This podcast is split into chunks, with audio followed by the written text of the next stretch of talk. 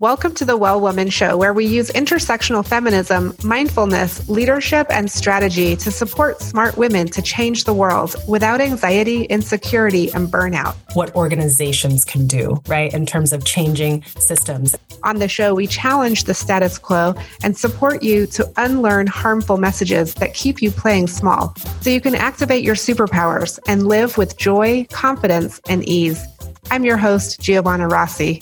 Hello, well women. In celebration of Black History Month, I want to highlight past episodes featuring the work and lives of Black women. We'll link to many of them at the show notes at wellwomanlife.com slash 328 show. But I'd like to mention just a few here now that really stand out. Let's see, back in episode 265, The Urgency for Equal Rights with Carol Jenkins, an amazing conversation with really an icon in women's rights. Uh, she was the president and CEO of the ERA Coalition for Women's Equality, which aims to amend the U.S. Constitution to include the Equal Rights Amendment something that many Americans believe already happened. You can check her out at wellwomanlife.com slash 265 show. And we'll link to all of these that I'm mentioning in the show notes for this show at wellwomanlife.com slash 328 show. The next uh, episode that I want to call out here is uh, with Dr. Marissa G. Franco,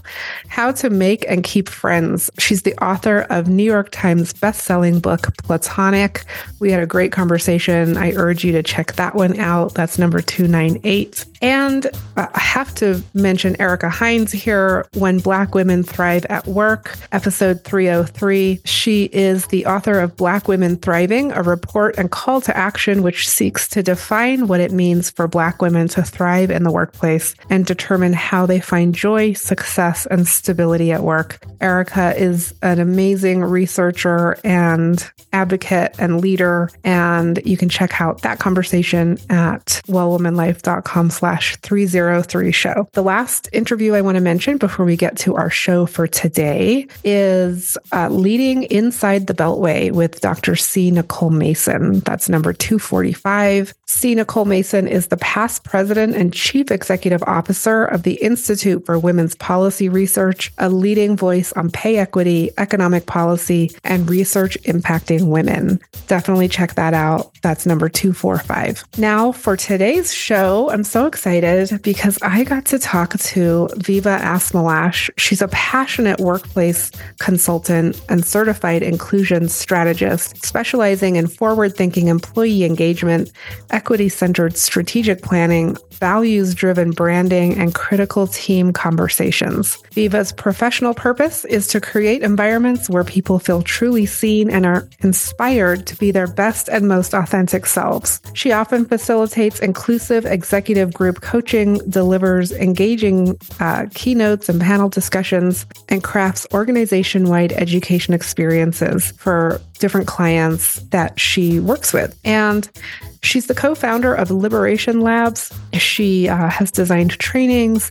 She co authored, which is a big part of what we're going to talk about in the interview. She co authored the 2023 Harvard Business Review article called Creating Psychological Safety for Black Women at your company, a must read, and we'll link to that in the show notes. And as a first generation Eritrean American, Viva leverages a unique lifelong perspective on race, gender, culture, belonging, privilege, and education access. With this lens, her breadth of experience, she takes deep care in helping teams evolve their people and inclusion ethos and efforts, all in the hopes of planting seeds for collective liberation and joy. So, we talk about a lot on this show. I'm really happy to air this during Black History Month. And as a reminder, the Well Woman Show is thankful for support from Collective Action Strategies, a consulting firm that supports systemic change so that women and families thrive, and by the Well Woman Life movement challenge quiz at wellwomanlife.com slash quiz. As always, all the links and information are at wellwomanlife.com slash 328 show. I'm speaking with Viva Asmelash this morning. Welcome to the show. Hi, Giovanna. Good to be here. it's great to have you on the show. I am really excited to dig into your work and what you have been doing lately. Um, but I want to first start, Viva, with just having you tell listeners who are you in the world today? Oh my gosh, how much time do you have? now? I'll try to keep that succinct. Yes. Well, um, first thing to know, I guess, is that I'm a, I'm a brand new mom um, to a four month old baby named River, who um, is just a joy and a light. So that's part of who I am. Um, outside of that, I am a first generation Eritrean American uh, woman living here in Northern California. And my work is sort of the intersection of a lot of different areas, which I know we're going to talk more about, but things like people operations, employer branding, inclusion and equity. And uh, personally speaking, I'm also um, a, a, big uh, mental health advocate in my uh, community, sat on the county mental health board. So lots of different things. Uh, also have a lifelong love of the arts and fashion and cooking. So, mm. yeah. Lots going on there. Great. Okay. And um, I love that you started with um, identifying as a new mom because that is such a big part of your identity right now. Mm-hmm. Um, and I think sometimes as professional women, at least, I don't know, maybe it's not so much anymore, but at least when I was having kids like uh, a, a decade or so ago, it was like, it, it, sort of had to take this a second seat you know? It was like mm-hmm. you had to present as your professional self and then like oh yeah by the way i have i'm having kids and i have this baby and i have to kind of work that into everything and figure it mm-hmm. all out. And it was very much like a, a secondary thing. So i love that you started with that yes and honestly part of that i don't know if other people can relate to this but part of that is because i almost have to constantly remind myself too because it does feel so new and I had I'm having my baby a little bit later um than maybe other folks out there. So uh it's sort of like, oh yes, I am actually a new mom. um as well as all of these other things that I'm deeply passionate about. So yeah, absolutely. And um it it's yeah, it's just it's an important part of our identity as mm-hmm. as we as we take that on. Um so, Viva, you have been working. Um, uh, I want I want you to tell uh, listeners a little bit about your work, and and the way I came across you was through your um, Harvard Business Review article last year, creating psychological safety for Black women at your company, and um, I want to hear sort of how that came about and and what you what you're trying to you know what change you're trying to make with that. Yes. Um, yes. Well, thank you. you want to talk about that? And yeah, thank you for making making the space for for us to discuss this. So, um, first things first, I'll, I'll share. Um, in terms of my career, it's taken a lot of twists and turns, but most of my experience in the last 15 years or so has been in the um, recruitment marketing, employer brand, employee engagement, leadership training and development space. Um, and then in the last several years, sort of deepen my my expertise and my focus in the areas of inclusion, equity, identity, belonging. Um, these being some areas that I've always been passionate about and had the the opportunity to sort of dig my um, dig my heels into a little bit further in terms of projects and and areas at work. So that's sort of how I evolved into uh, the work that I do now. Um, most of that work is through um, a consultancy that I co founded called Liberation Labs. And maybe we can talk a little bit more about that and the work mm. that we do there. Um, and then in terms of the article that I co wrote, I've got to give a shout out to my co author, Agatha Agbenobi, who um, we were connected on LinkedIn and just sort of found that we were having conversations around the same things when it comes to psychological safety and identity. And that's sort of what sparked the article. You know, often these these types of concepts that come up in the workplace, sort of like trend topics in the workplace, um, they surface there and they gain attention, you know, from dominant groups. And then those of us with marginalized identities, you know, we often can really struggle to see our our own stories, our own lenses incorporated into that, you know, quote unquote mainstream sort of dialogue, right? That actually, and that mainstream dialogue ends up actually being what informs the change in these spaces, right? So um, you know, a few examples of that might be, you know, Brene Brown's, you know, work on v- vulnerability, for example, mm-hmm. right? Or, um, you know, a while back, Sheryl Sandberg's book, LinkedIn, or LinkedIn, excuse me, Lean In. Yeah. Uh, you know, so we hear these topics and it's like, okay, well, well, what what about us, right? Like there, it it is so nuanced when it comes to identity. And when we say identity, yes, of course, for Black women in terms of race and gender, um, but also all sorts of identities can add um, you know, different layers of complexity to these types of conversations. So that's sort of where, and I, and I want to say that and say that, you know, we can respect the efforts of those works that I mentioned, right? For starting the conversation. For example, when it comes to team psychological safety, Amy Edmondson has done, you know, incredible work in terms of um, raising this this dialogue and and her research at Harvard, et cetera.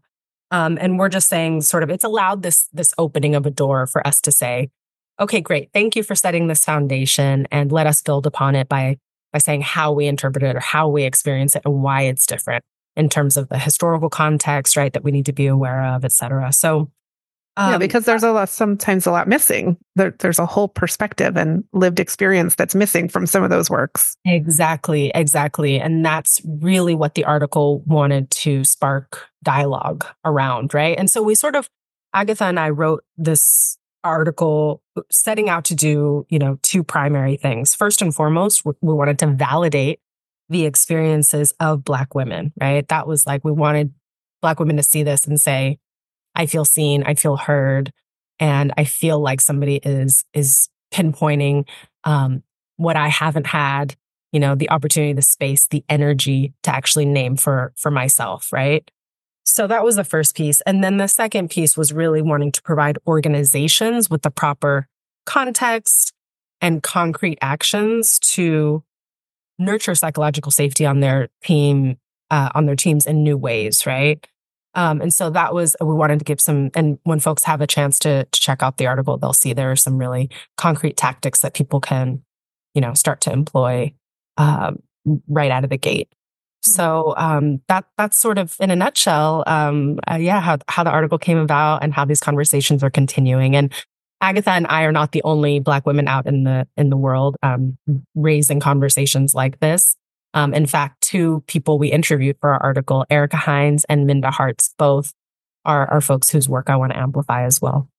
Yeah, and actually, we've had Ericka Hines on the show here. Um, awesome. She's incredible. She's incredible. Yeah. Yeah. Yeah. Absolutely. And when she uh, published her big study on um, Black women in the workplace, that was when I think we had her on the show and talked a, a lot uh, about that with her. And um, so thank you for for lifting those other um, uh, authors and works up. Yeah. Um, so Viva, you talked about some concrete tactics, and I want to hear about some of those because I think um, you know when we when we look at sort of what what can we actually do um, what are some of the concrete sort of actions that we can take? What are the first steps? Um, uh, sometimes it gets to be a little overwhelming or like where do i mm-hmm. start? And and all of that kind of thing. So do you want to share a few of those? Sure, um, sure. Yeah.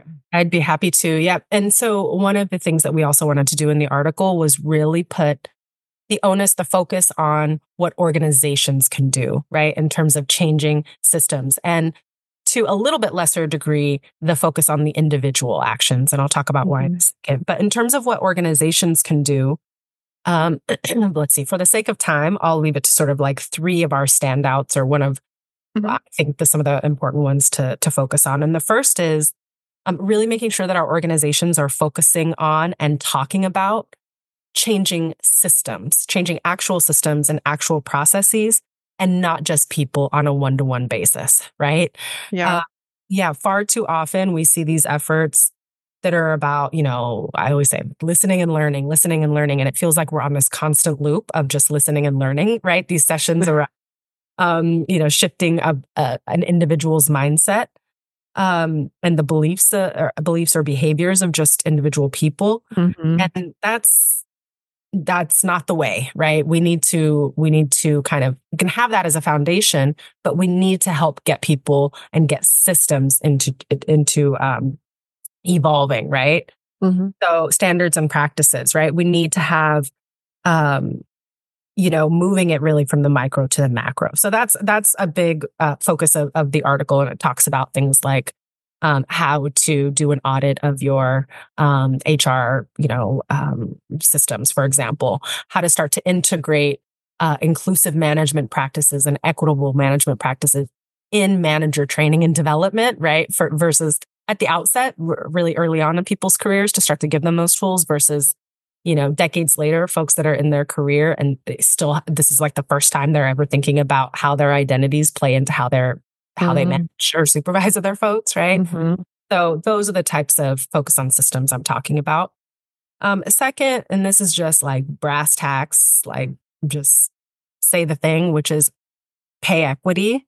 Mm. Um, really important. So performing a pay audit um, and working towards pay equity. I don't want to oversimplify that. That's really hard work. It's complex work. But if you if you don't start it, yeah. Uh, you know, it, it it it just becomes that much harder, right? It ha- you have to begin somewhere. So that's the, the another um, component to it. And and by the way, while it's messy and while it can take time, if you aren't even willing to do that, can you really say that you're committed to equity as an organization or as an employer, right?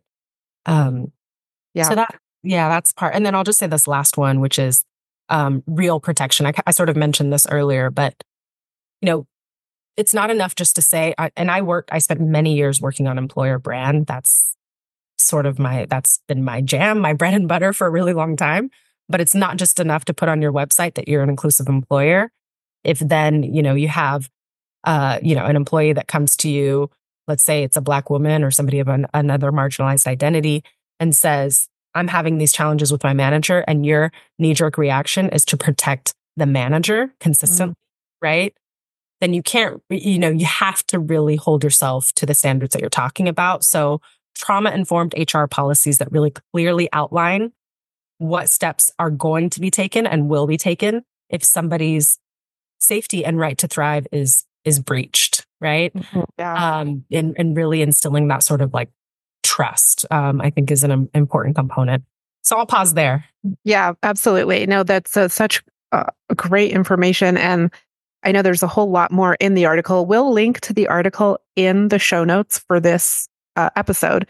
Um, and I just want to say, Viva, you know, the reason I was so um, interested in your in the article is because I was um, taking some of that information and, and trying to integrate it and apply it into a program that I run, which is the Family Friendly Business Award, mm-hmm. where we recognize employers for all of the uh, things that they are doing, including pay equity and and paid leave and flexible scheduling and, and a whole host of things. And um, and so really trying to to integrate some of those things and making sure, you know, kind of double checking, like, hmm, are we doing that? And mm-hmm. and and you know how are how are we expecting employers to be doing that and so uh, it was help it was really helpful in kind of you know double, like checking and then adding and and so it it's been great um and I'd love, love to do- you're willing to ask those questions right because yeah. I think that's the other mistake people can make which is a really easy trap to fall into which is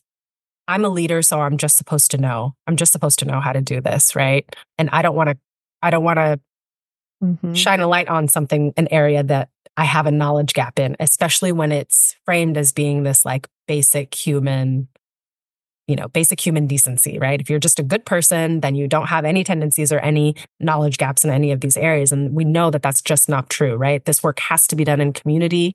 It has to take, you know, leaders saying, hey, you know what? Here, giving transparency into what their journey of learning has been around this. Um, and I think we'll all just be so much better off um, most m- most especially uh, the most marginalized of us will be better off once people start talking more openly about missteps that they've had and how they're trying to to remedy them.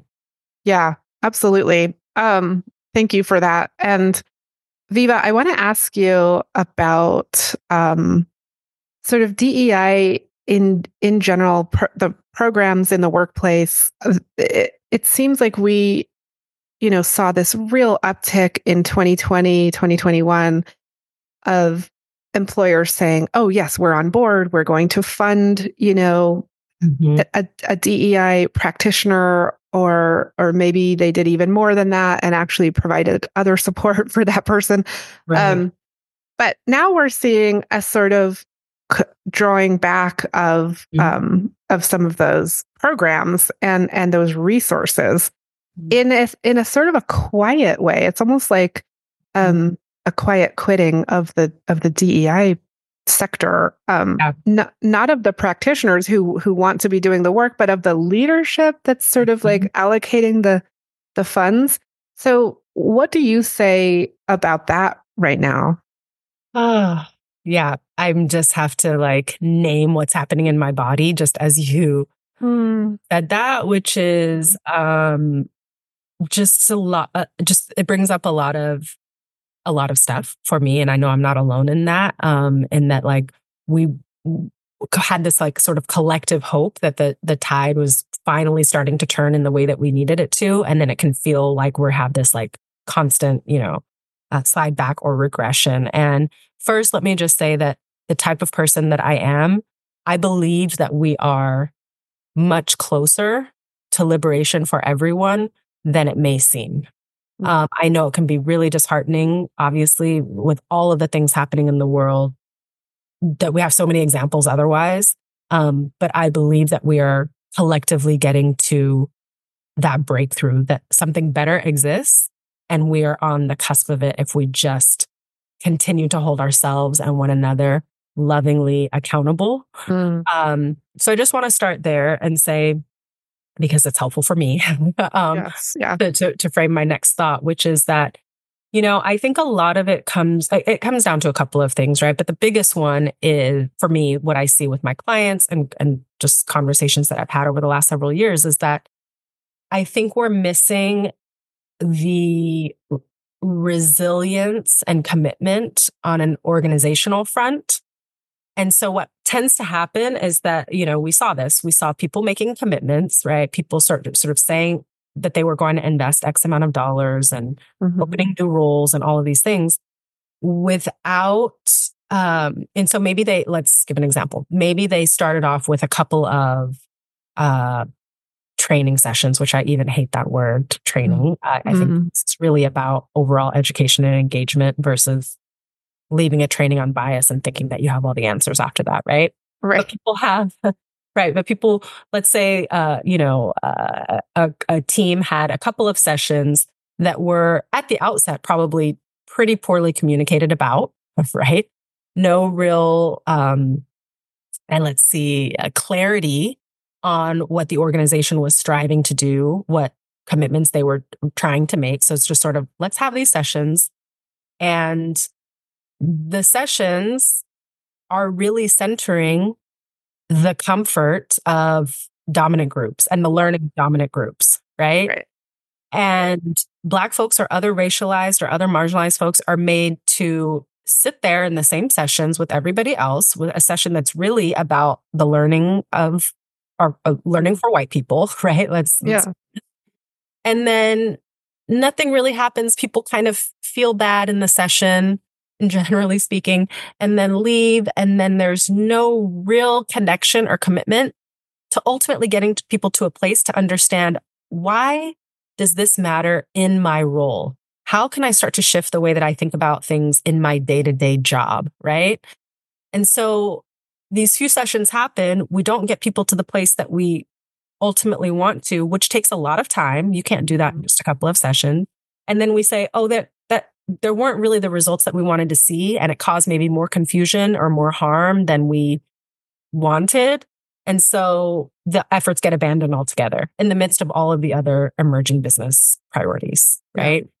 And so I think that a lot of times that's how it, it loses steam is that, and that really does start with the what are we, who are we prioritizing and who are we protecting with the actions that we're taking? Even the in terms of the sessions that we're designing, right? Yeah. Um, so th- there's a lot in there, but I think that that's uh, that's kind of the misstep that people are making, and a lot of times, you know, look, I don't want to, and I even get uncomfortable when people say use the word expert for whatever. That's not a word I like have a lot of comfort with uh, mm. myself. which again, we can probably unpack that another time.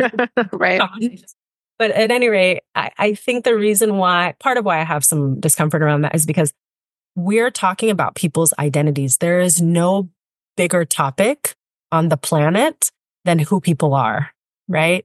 So it's understandable that the topic does feel so massive for leaders that it gets, it does get messy. It does get uncomfortable. And then there's, there is a, um, lack of alignment. People are seeking, you know, consensus or 100% alignment on what should happen amongst even a core leadership team. And then when they don't have that, they're like, mm, this is causing conflict and we don't like conflict and we just like to be nice here. So right. let's talk about something else. Right. Yeah. Yeah. Yeah. All, all really good points. And I, I feel like we could do a whole really deep dive into this. Um, but I think for the purposes of this show today, this is a good sort of introduction, and hopefully people will go and and read the article and engage um, at the level where they can and, and are. And I know you have um, a lot to say about moving toward action and and really um, uh, making sure that you know as we're addressing systems. So I, I also work at the systems level. Mm-hmm. Within the systems, we have individuals who can take action. Yes. Yes. And yeah, and I, and let me talk about that for a second. Thank you for for starting to surface that. Um, individuals, one of the most important things that that people can do is really, you know, we've heard a lot about microaggressions in the last couple of years, especially. So really learning to spot and respond to microaggressions as they are happening.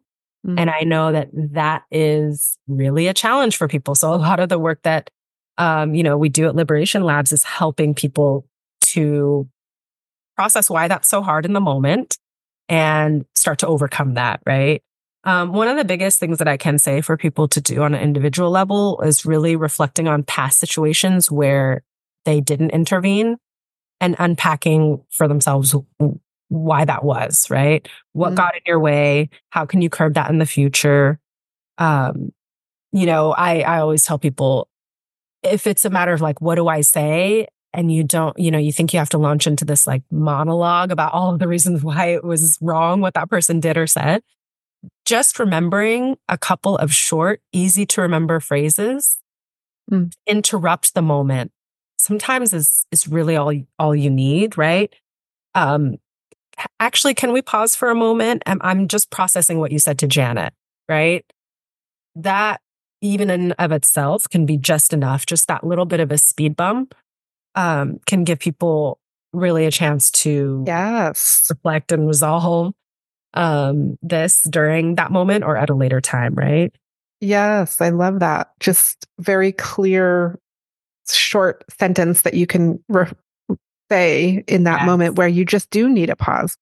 Yes. And you all can't see it right now, but I sometimes when I think about this, I put my finger up like a hold on a second and I actually close my eyes for hold on a second. I'm just processing what you just said. I just want to pause this for a second. Mm. Even just that sort of like body language, I think can be um, can be useful. You don't have to launch into the whole discussion about it. Um, just flagging that it was a tense moment, an uncomfortable moment, a moment that potentially caused somebody harm. I think is all you all you kind of need to do in this in the moment to to shine a light on it. So that's one thing that I want to say. And then I I talk a lot about values in my in my work. I think that getting crystal clear on what our individual values are mm. how we are going to uphold them is really important. Like I think that sometimes you can ask somebody what their values are and they'll name, you know, 20 things. And while that's great, right? There are a lot of things that are important to us in terms of the way that we live our lives. Your values are really those core things that you are going to adhere to, even when the road gets rocky. And I actually, especially when the road gets rocky. And when it comes to decision making, those are the things that you're going to prioritize yeah. in terms of how you move through the world. So you probably don't have 20 core values, right? But getting clear on what are those three to five things that I really want to stand by and that are deeply important to me and inform the way that I make decisions in the world and how I build relationships in the world. And yeah. then think about how you want to uphold them. For I, I use the example, you know, for me, kindness is one of them, right? And for a long time, I thought that being kind meant like not rocking the boat, right? Mm-hmm. And I had to get to this place where I had to shift what kindness meant to me and and who I wanted to who was it most important to be kind to, who most was most in need of my kindness, right? And why does honesty have to be at odds with with kindness, right? And right. being clear and communicating is also a form of being kind. So yeah. I think that that's important too. Just getting really clear on your values and knowing, okay, even when it gets hard, these are the things that I'm saying that I'm going to stick to. And, and that's what it means to, to live a life of integrity, right? Yes. I was just to, I was just to bring it back to integrity. Actually, I love that you just said that because uh, I often say in, in my community and when I work with women leaders, you know, yeah, what are, you know, remembering your values and then are your words like literally the words coming out of your mouth and your actions in line with those values, because then you're in integrity. And usually there's a lot of discomfort and, and suffering when you're out of integrity. And, and just noticing that and being aware of that can be a huge step. Exactly. Because, uh, you know, there's this, um, I, I talk a lot to people about like the myth of it being a, a risk to be an advocate, a vocal advocate, right? And how it's actually a risk of if we don't. Mm, yeah. it's a risk if we don't because we're living a life that's out of alignment with who we want to be and what we say our values are. And isn't that the scarier thing to get to the end of your life and look back and say, I actually wasn't true to, you know, what I wanted my values to be. And I think that it's okay for this to look different ways on different people, right? Not everyone is an advocate or an ally or, you know, a sponsor in the same ways. I actually love, um, for folks in case this resource is helpful, the Building um, Movement Project mm-hmm. has the social, the social change ecosystem map, and it talks about all of the types of rules that are really necessary to make social change. And that's that there are 10 different roles, right? Because it look, can look at least 10 different ways depending on who you are, what your gifts are, and and what your your talents or experiences are. So I would I would definitely recommend that people check that out too. So okay. social change ecosystem map.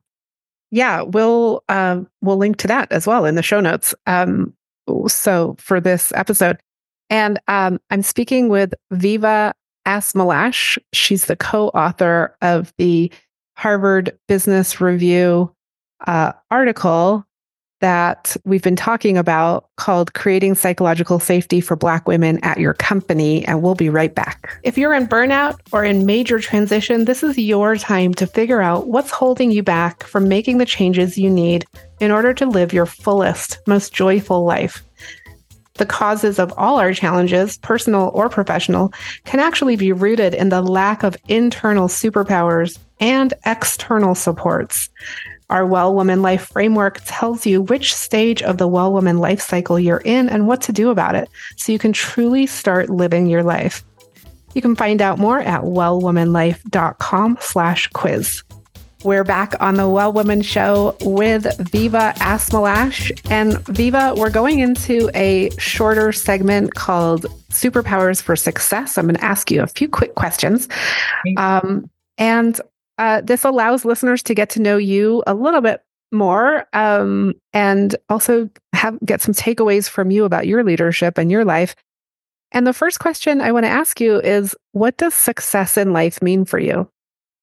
Um, great question. And I for me, I think it's really tied to what we were just talking about, which is really being in alignment with what my values are. And my values are, are really centered around justice, uh, kindness, as I mentioned.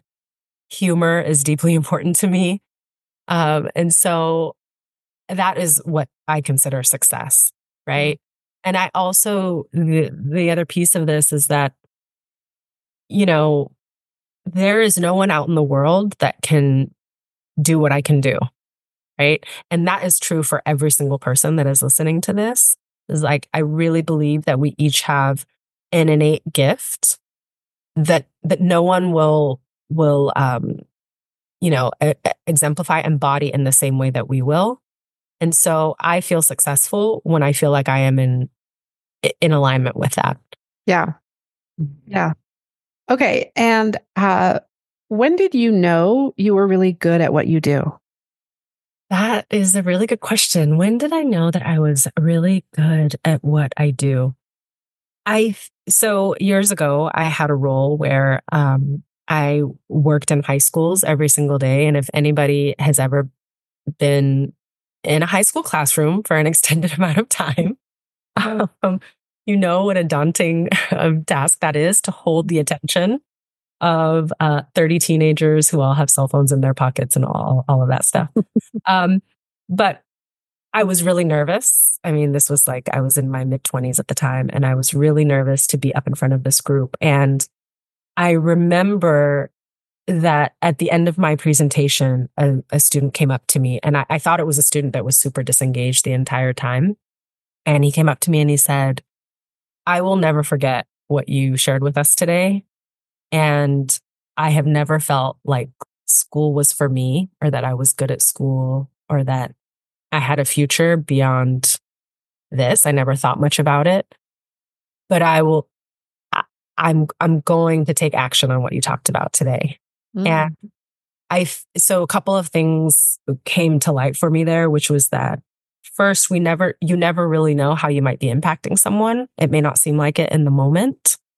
Um, and the, I also knew that I could hold the attention of a group, which felt and still feels very, um, it, it feels like I'm in my power. Um, and for somebody who spent a lot of their childhood not feeling like they were in their own power, uh, that was a really liberating and uplifting moment for me. And um, and it has continued in different ways since then, but that was a moment that stands out. Mm, love that. Okay. And can you describe a personal habit that contributes to your well being so that you can do everything you do in the world? Absolutely. Um, I'm not sure if people are familiar or you, Giovanna, are familiar with the term um, HSP, highly sensitive person, which mm, is mm-hmm. a, a, great topic for uh, maybe another episode that you have. But I identify as an HSP. And what I have learned to do in the last several years is really ask others around me for for what I need, right? So I'll give you um, I'll give you an example of that. Um, it, it, it's sometimes it's challenging for me in meetings one on one with people uh, to be really clear about what I want to say. I, I, tend to be a processor because mm-hmm. of this, you know, part of my identity. And so I often will ask people in advance of the meeting, um, can you send me anything I need to review in advance just so I can make sure that I am looking at this from all angles and have the time that I need to to to be most present and to be the most um, yeah helpful collaborator, right? So there are lots of things like that about being in a twenty percent at least of the population um, is is HSPs, and it just means we process information differently. So uh, the that I think has been super helpful for me is right just asking for what I need to be the best version of myself. Yeah, love that. That's something that is actually really hard to do. So um, being aware that you need to do that and then being able to do it is is awesome. Um, so Viva, what superpower did you discover you had only to realize it was there all the time? Yeah, it's related to this. Um, to to being an HSP is that uh, part of what HSPs do is that we are constantly absorbing the nuances in the environment or in the context that other people miss. And so at first I thought it was, and if it's mismanaged, right, it can feel like this, um, it can feel like a weight, like you're somebody that just overanalyzes everything and um, tends to harp on, you know, you know, Giovanna was making uh, a, a, a strange facial expression to me the other day. I don't think she likes me anymore, right? Like mm-hmm. it can be, it can manifest in that way if you're not like mindful or channeling it in the right way. Um, but what it helps me to do now what i understand is that it helps me to see connections that again so many other people uh, tend to miss um, connections on how people are responding in different spaces the experiences that they're having um, why they may or may not be taking action around certain things right? I'm able to pick up on all those things. And so that's always been there. That's part of me. I was born as an HSP, right? Mm. Um, but really starting to shift my own thinking around it um, is has been an important part of my journey. Yeah, also, and I bet okay.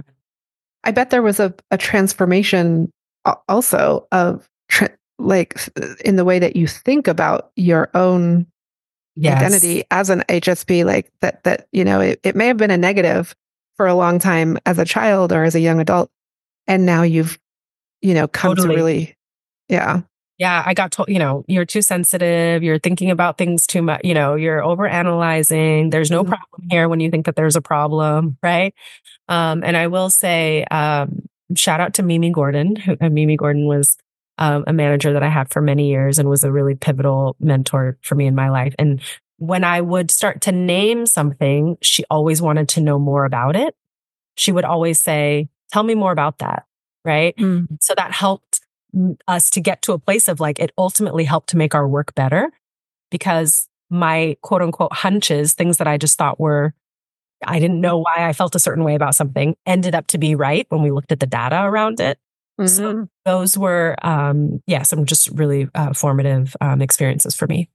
Yeah, absolutely. And just to say, uh, many times, uh, if not all of the time, I want to say our superpowers um, really did actually stem from something that was that we considered a negative you know when we were younger and so for listeners if you if you're like i don't know what my superpower is you know think think about what uh what you you know have been criticized for what you mm-hmm. are always trying to change you're like oh i wish i could change that mm-hmm. when you get to a when you get to a point where you're like no that's who i am and that's actually a positive thing yeah. for me and and you take this burden off of of wanting to change yourself um yes, around exactly. around it's just that. a mindset shifting our mindset around it right and that's not to yeah. say like like you mentioned it's not to say that we can't take constructive feedback and try to make ourselves better and all those good things but at the same time if there's something that feels so central to who we are let's learn the right way to channel that um, right. i think is is part of it and this thing about you know seeing those connections that other people miss that's what has been an, an integral part of my work at liberation labs right? Because a, a lot of especially consultancies that may focus on dei i think the challenge that a lot of companies have is that they're not learning how to really weave uh, principles of equity and inclusion into the fabric of their organization. Like how do we take it from this siloed thing that we're talking about mm-hmm. and really start to practically integrate it. And so it's it's so helpful to me when we talk about being an HSP to like help organizations learn how to do that in ways that seem organic and feel really seamless and cohesive. So it's it's part of what we do there too. Oh, nice. Okay. A uh, couple last questions. We're running out of time. I just want to ask you um, what advice would you give your younger self like 20 years ago? Yes. Yeah. That's a great question. Don't date that guy. No. Um, that again is a whole other topic. Uh, but yeah, no, I think one of the things that I will um, point out is really being conscious of how I talk to myself Mm-hmm. Um, and this is something that I think a lot of people are talking about now, which I appreciate. Like this, this is coming to the surface more. But um, my my baby, you know, she has one of those tummy time mirrors, you know, like where she kind of like looks at herself. Mm-hmm. And started telling her, I've started uh, telling her, um, that is the most important friend you're ever going to have. Mm-hmm. Right. And I just want to start ingraining that in her now and to know that she is a complete, powerful, loved being just as she is, right? And and so that she starts to mirror that back for herself. I think that that that is something that I wish I had done um forget 20s. I mean just even from from childhood. And I think there are a lot of reasons why I or other people don't, right? Like especially women, I think in general are always like conditioned, right, to cater to others and to seek outside um, resources or power versus like tapping into who who we are inside and what we can offer ourselves and learning how to yeah. practice that. And so that's the one thing I would say to myself is like, yeah, you know, you are the most important friend you're ever going to have. Love that. Yeah. Accessing our own power too. Um, great. Thank you. And Viva, do you identify as a feminist? Yes, absolutely. Absolutely. Um, yeah, that's it. Uh, I think that that my own learning has expanded around that. And I think it's really important uh, to understand the true, the roots of feminism, right? Um, uh, the, uh, the black queer uh, women and femmes who, who really, um, sparked mm-hmm. and built so much of the momentum and dialogue that we see out in the world today. Uh, so I absolutely identify as a feminist. I'm not sure how much more you want to know about that, but well, that's I think for now that's that's enough. Just whatever you wanted to say about that, and then just the last question um, is, what are you reading right now? What's on your nightstand?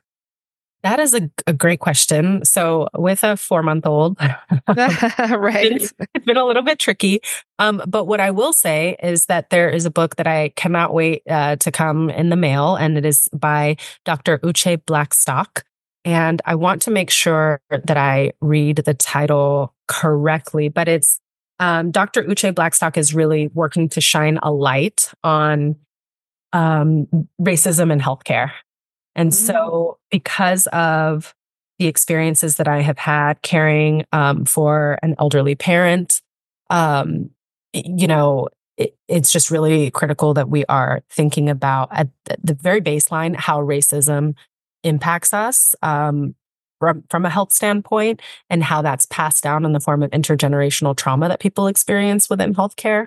And so, uh, Dr. Uche Blackstock's book is called Legacy. And um, yeah, it's just, uh, she, she's also the founder and CEO of an organization called Advancing Health Equity. Um, so, yes, Legacy, a Black physician reckons with racism in medicine is something I'm absolutely excited to read. Looking forward Ooh, to. Love that. Okay. Thank you for that. Um, we always love to share what our guests are reading because our listeners like to know and like to go and, and read the same things. So, thank you for that. And um, Viva Asmelash, it's been such a pleasure having you on the show today. Thank you so much for making space, Giovanna. I loved it and uh, excited to talk again soon one day. That's it for our show today. Remember, if you need support to live your well woman life, head over to wellwomanlife.com. As a reminder, we are on NPR every week, so be sure to tune in at npr.org slash podcasts and search for The Well Woman Show. If you enjoyed today's show, please take a moment and subscribe and leave a review. This helps raise visibility, which is super helpful when it comes to producing the show every week. For feedback, feedback, comments, or just to let me know you were listening, find me on Facebook, Twitter, and Instagram at Well Woman Life. I'm Giovanna Rossi for The Well Woman Show. Until next time, have a super powerful week.